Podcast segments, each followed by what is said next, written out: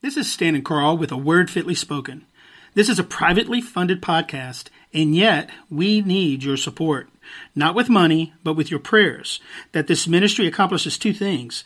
One is that we spread the gospel of Jesus Christ, and second, that this is a platform for Christians to be able to tell their story. Also, please subscribe to our podcast and like us.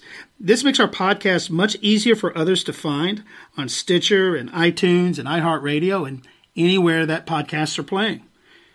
This recording and the material within it is copyrighted, and any rebroadcast or use of the material without expressed written consent is strictly prohibited.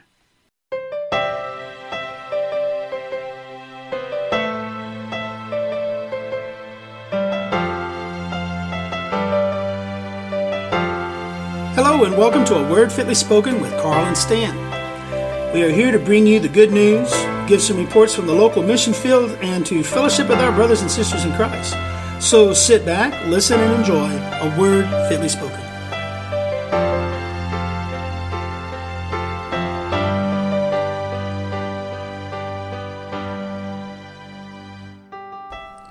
Well, hello, everybody, and welcome to A Word Fitly Spoken with Stan and Carl. Today we have something very special that we'd like to present to you. A very dear friend of ours, Brother Bob Davis, recently passed away. He was a strong Christian, and he was one of those who was diligently looking for opportunities to reap in the harvest. One of the things that Bob used to quote quite a bit was a poem called The Fellowship of the Unashamed. And it was really a prayer. And over the years, it has inspired many people around the globe to stand strong in their faith and to live unashamed of the gospel of Jesus Christ. Now, the history of this poem is that it was originally called the Zimbabwean Martyr's Prayer, and it was found among the papers of a young African pastor who was martyred in Zimbabwe about 100 years ago.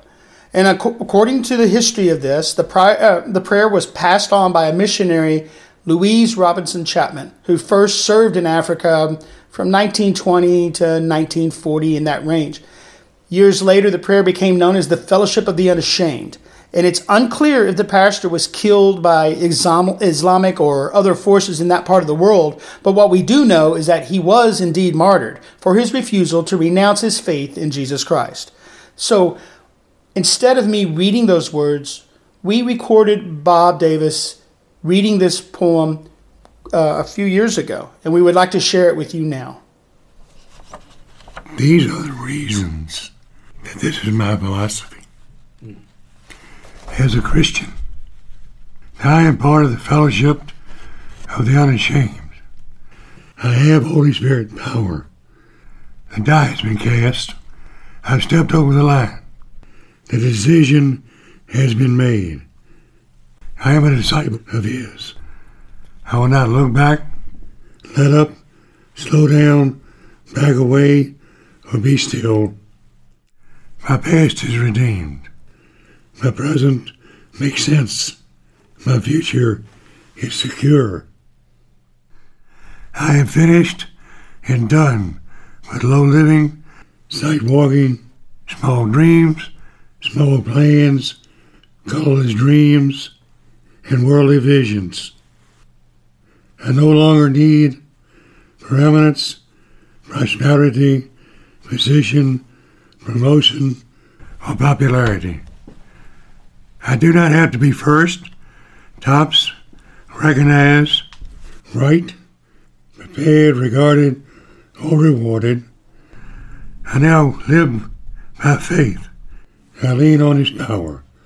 I walk by His presence, uplifted by prayer and His power. My goal is set. My gait is fast. My goal is heaven. My road is narrow, my way rough.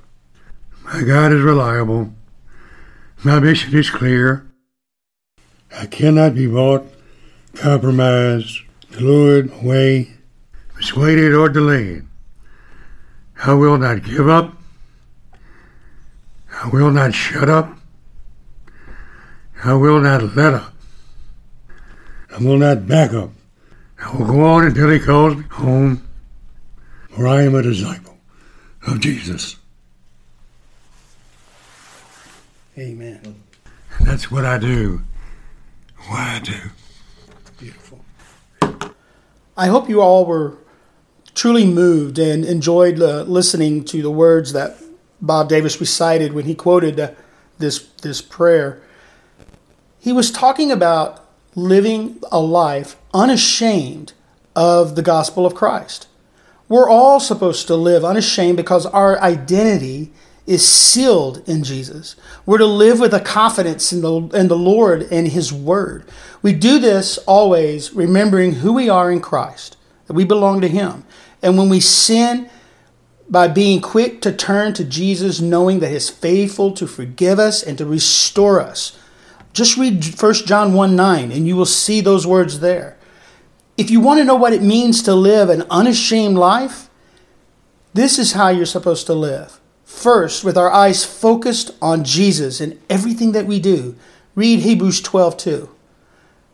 Second, with our hearts established in His grace, read Hebrews 13 9 and with our souls anchored in Christ. Hebrews 6:19. And all of this with a desire to share his saving grace unashamedly with all people. There's another thing that Bob did in his life that I found just truly amazing. And it was a practice that he did quite often. Uh, and it was, he would walk around, he would have small little metal crosses in his pocket.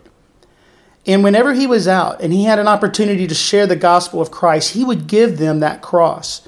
And with it, there'd be a card that had this plan of salvation spelled out for them. He could go out to eat, he would leave one on the table, pay a toll at a toll booth, and he would just hand it to the person inside. Wherever he had the chance, he wanted to share the gospel of Jesus Christ to them so that they too can experience the joy of salvation.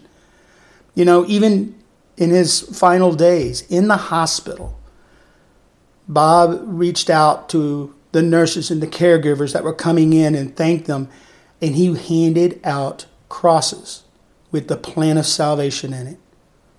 That's powerful. That's faith, living faith.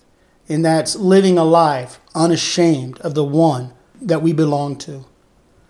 I hope and pray that if you're out there a saved child of God, and you can't remember the last time you told someone about the saving power of Jesus and how Jesus can turn their lives around and help them to live life and live it more abundantly, I hope and pray that you will take the words from this prayer, the fellowship of the unashamed, look it up, Google it, you'll find it out there. The words are so powerful. And know and understand that it is truly the way we should be living and showing our appreciation for the fact that Jesus Christ died for us, gave his life for us, rose again and paid the sin debt that we we owe, not him, but he paid it for us. Rejoice in that and go tell someone else so that they too can find salvation in Christ. And I hope you enjoyed this podcast. I hope you were moved by this and go out to bear fruit. And remember, it is about a word, a word fitly spoken, a chance to tell others about Christ, because it is a word fitly spoken is like apples of gold in pitchers of silver. Have a blessed day.